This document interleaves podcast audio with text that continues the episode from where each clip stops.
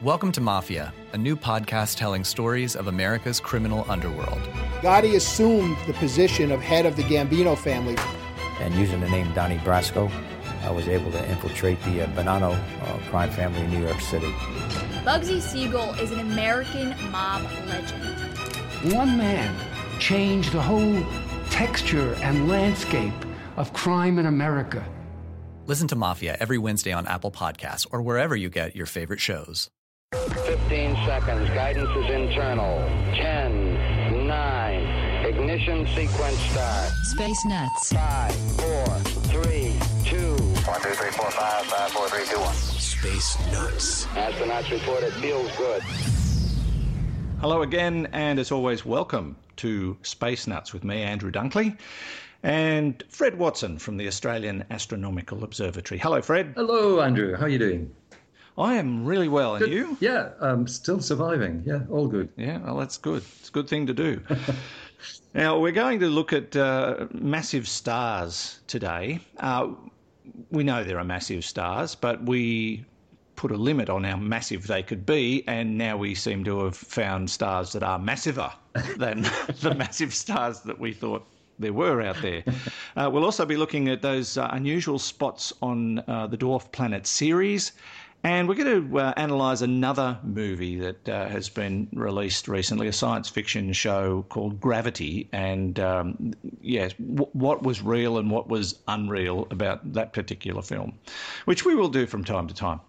But first, Fred, massive stars, and uh, we, we've found stars that are bigger than we thought they could ever get. Uh, in, indeed, that's right. It's um, this is one of the hot topics, I guess, in uh, in astronomy at the moment, because um, as you say, we uh, we thought there were limits on how big stars could grow, um, because what what happens in a star, there is this constant battle going on. It's taking place in our sun as we speak, and that is that the the gravity of the the, the material of the sun.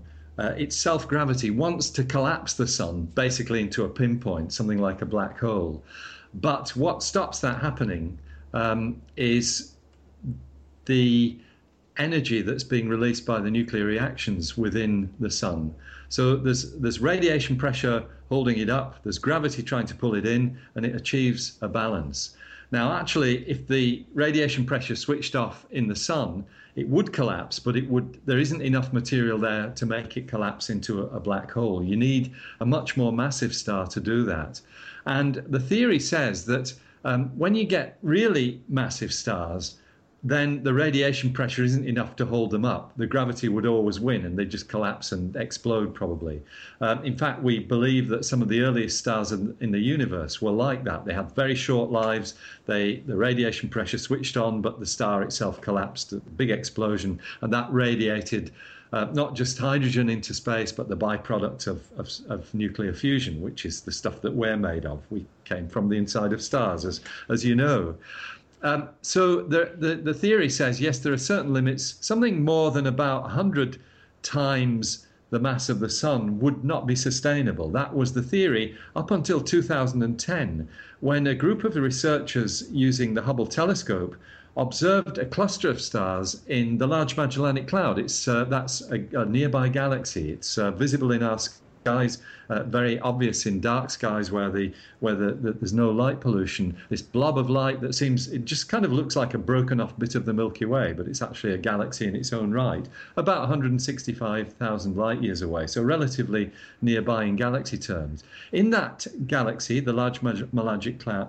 Magellanic Cloud, there is uh, something called the Tarantula Nebula, which is uh, a, a, a region of actually of star formation, and that is known to contain a number of star clusters, which have romantic names like R136. I knew you were going there. R136 is of extraordinary interest because it's um, it, it has a large number of stars that seem to break all the rules. Um, so the the new research that's just been published on R136 identifies nine um, stars which have masses more than 100 times the mass of the sun. One is 150 times uh, the mass of the sun. Uh, and I think in the cluster from previous studies, there's one that's actually even more than that, something like 250 times the mass of the sun. So does that mean it's 250 times bigger than our sun, or just it, no? It's it's um it, it it wouldn't be 250 times in diameter because the you know the way the um the way the thing scales, up. you've got you it goes with the volume. In fact, with the, uh, mm. the cube of the ray. But it would be bigger. It would be bigger. Certainly would be bigger. Um, so these uh, these observations, which have been made with the Hubble Space Telescope, with a very large group of uh, researchers uh, all over the world, in fact, um, they uh, basically what they've done is they've they've published these things and. Uh, what they say uh, is that we don't understand why there are so many massive stars in this cluster. One of the co-authors um, has said there have been suggestions that these monsters result from the merger of less extreme stars in close binary systems. That means stars orbiting one another in pairs. From what we know about the frequency of massive mergers, this scenario can't account for all the really massive stars that we see in R136. So it would appear that such stars can originate from the star formation process. And so um, what they're saying is it looks as though we've got to rewrite the textbooks because these stars actually can um, uh, can originate in a way that was not previously understood. So, mm. uh, what this group of scientists is doing is basically, uh, uh you know, they're studying this group of stars, this uh, R136 cluster, and finding out what they can. And in many respects, that's a work in progress. Uh, that's very typical of what astronomers do. They chip away over sometimes many years to try and find the answers to the, the big questions. Uh, and that leads me to my next comment. I wish I'd studied astronomy at school. I wasn't the greatest student, but if I'd studied astronomy, I could have just put a theory on my paper and then said, but we don't know why, and I would have got 100%. yeah, that's right. That's kind of how I got to. to... Space Nuts. Okay, uh, you're listening to Space Nuts. I'm Andrew Dunkley, and he's Fred Watson. And now we're going to turn our attention to the Dwarf Planet Ceres, which has been under investigation. Uh, I think the Euro- European Space Agency sent a probe out there to, to have a look at this object, and they did find some unusual bright spots on it, uh, which they're still analysing. But now they've discovered that these spots are changing, uh, and uh, we, we, we, need to know even more about the uh, the little planet now. Uh, Fred, first of all, you better tell us uh, a bit more about Ceres because it's it's not a Kuiper Belt object, is it? It's it's somewhere no. else. Ceres is the biggest object in the asteroid belt, the, what we call the main belt of asteroids, which lie between the orbits of Mars and Jupiter. So it's relatively um, uh, you know, relatively nearby compared with the objects in the Kuiper Belt, which are out beyond Neptune. Yeah, the Plutos uh, and the Sednas and all those. That's right, exactly. The Plutos and the Sednas, yeah. so Ceres was discovered back in 1801. It was thought to be a planet, uh, but very quickly astronomers found other little objects in the same region. But Ceres uh, is certainly the biggest. It's getting on for a thousand kilometers in diameter. In fact, Ceres is big enough that its gravity has pulled it into a spherical shape.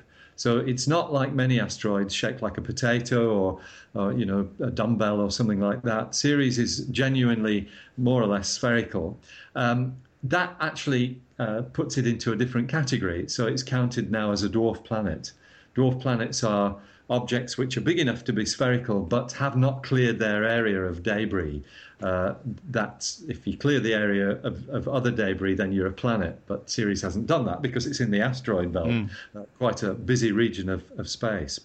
Uh, but it's uh, still being visited by uh, actually a NASA spacecraft. Um, called um, Dawn. Uh, Dawn is a probe that is in orbit around Ceres and has sent back the most extraordinary images of the surface of uh, of Ceres um, in great detail. I think the resolution is now down to something like 30 meters on the surface. So we're seeing the craters, the mountains, uh, some quite extraordinary mountains uh, on Ceres. But the thing that grabbed everybody's attention last year when Dawn was making its approach to Ceres were, as you say, these bright spots. Um, and there are um, uh, two of them in particular, which we now know are made up of many, many much smaller uh, bright spots. They're in a, a crater called Occator. Uh, they are uh, much, much brighter than the surrounding uh, the surrounding terrain. But they're not unique. There are other areas of brightness on Ceres, and in fact, on the slopes of some of the mountains and some of the craters, there is these bright streaks, which all of which was completely unexpected. So um, the question uh, that was posed as soon as these, particularly the, the, the Occator crater bright spots were seen, was what are they? and to be honest, the answer is still rather unclear on that. Um, well, the, the most obvious suggestion would be water ice or some kind of ice. Yes, that's right. Yeah. Um, water ice was the first suggestion. And indeed, it's still possible that there, there is a mixture of ice in there. And actually, these new observations lend some credibility to that. I'll explain that in a minute. But let me tell you that um, one of the other uh, one of the other candidates were salts, um, and in particular magnesium salts, uh, which I think makes Epsom salts. If you if you ah. want to go and buy it in a chemist, it's the same stuff. Um, magnesium salts deposited somehow on the surface. Uh, or, or, perhaps beneath the surface of Ceres, so that uh, in certain regions where the, so- the overlying darker soil is thin, then you start seeing the bright spots. That's certainly what it looks like. However, what has now happened, and the re- research that's being reported does come from Europe. It's the European Southern Observatories uh, Observatory at La Silla in uh, Chile.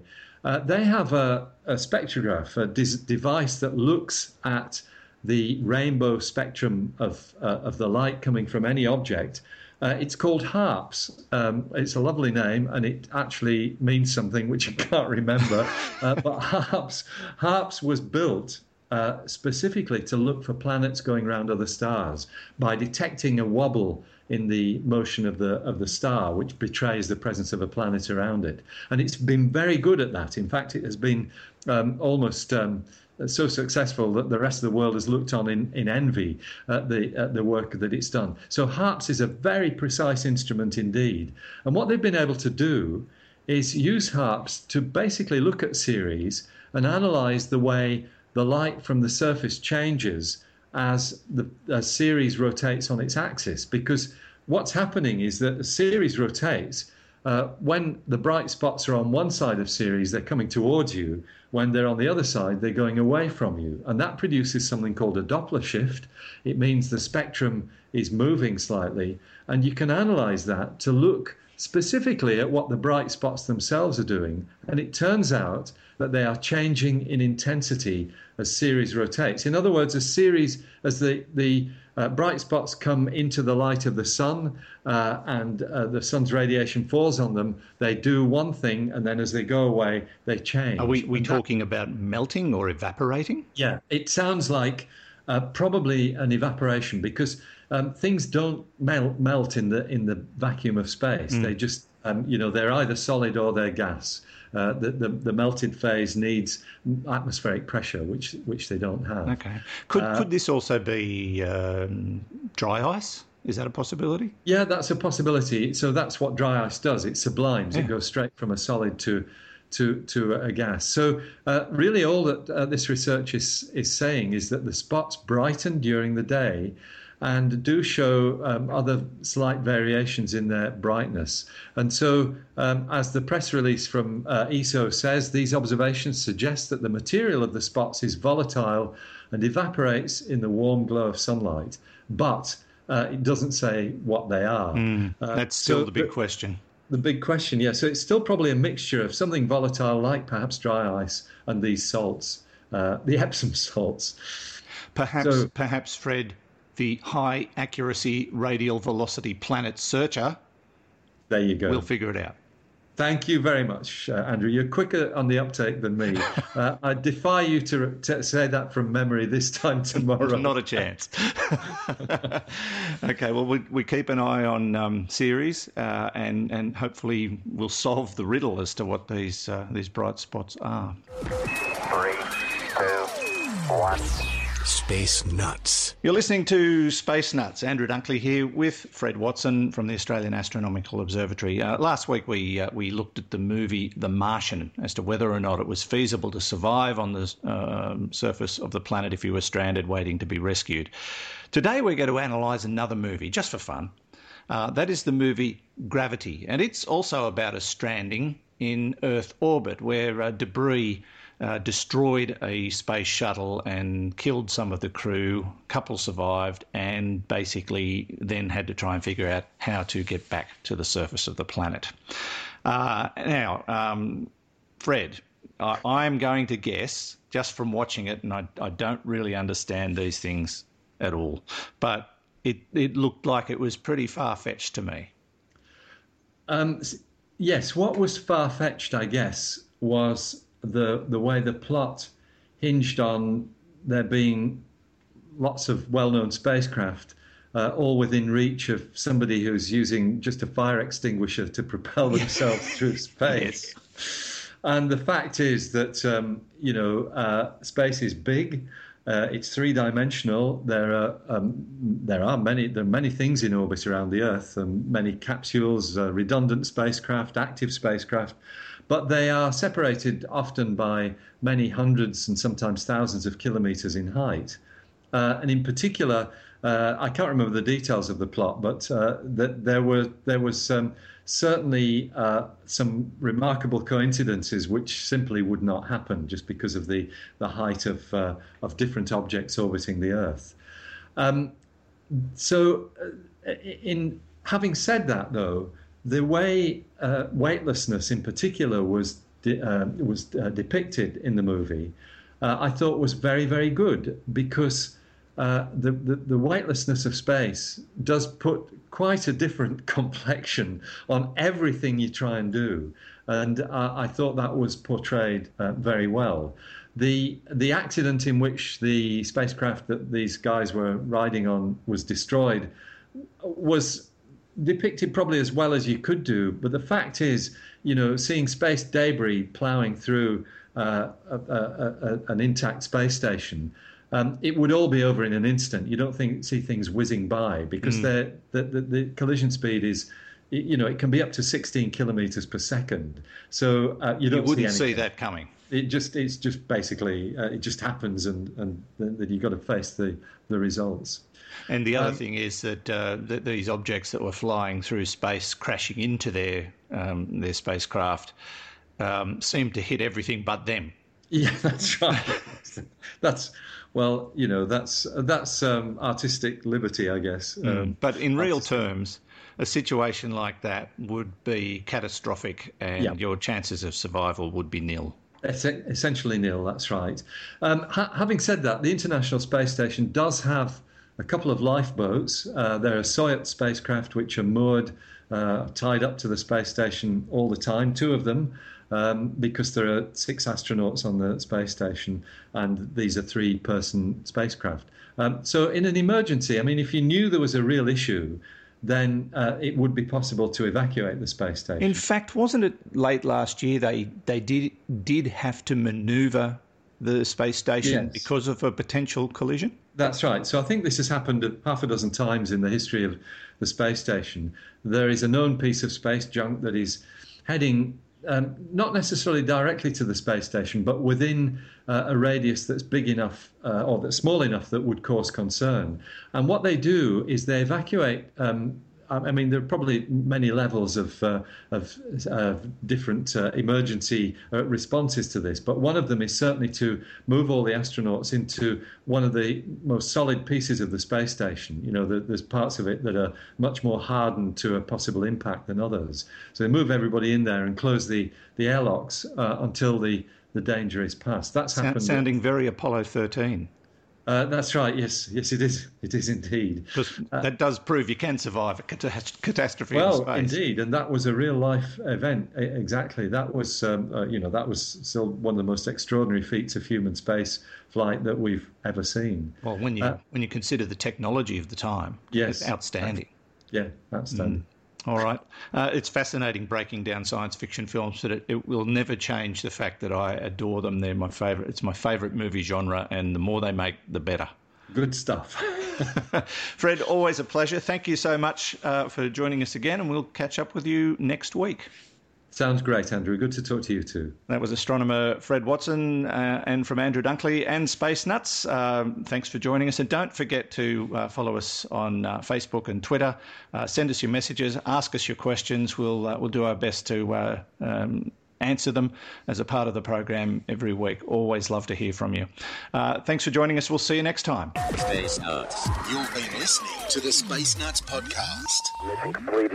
Subscribe to the full podcast on iTunes, Audio Boom, and Stitcher, or your favourite podcast distributor.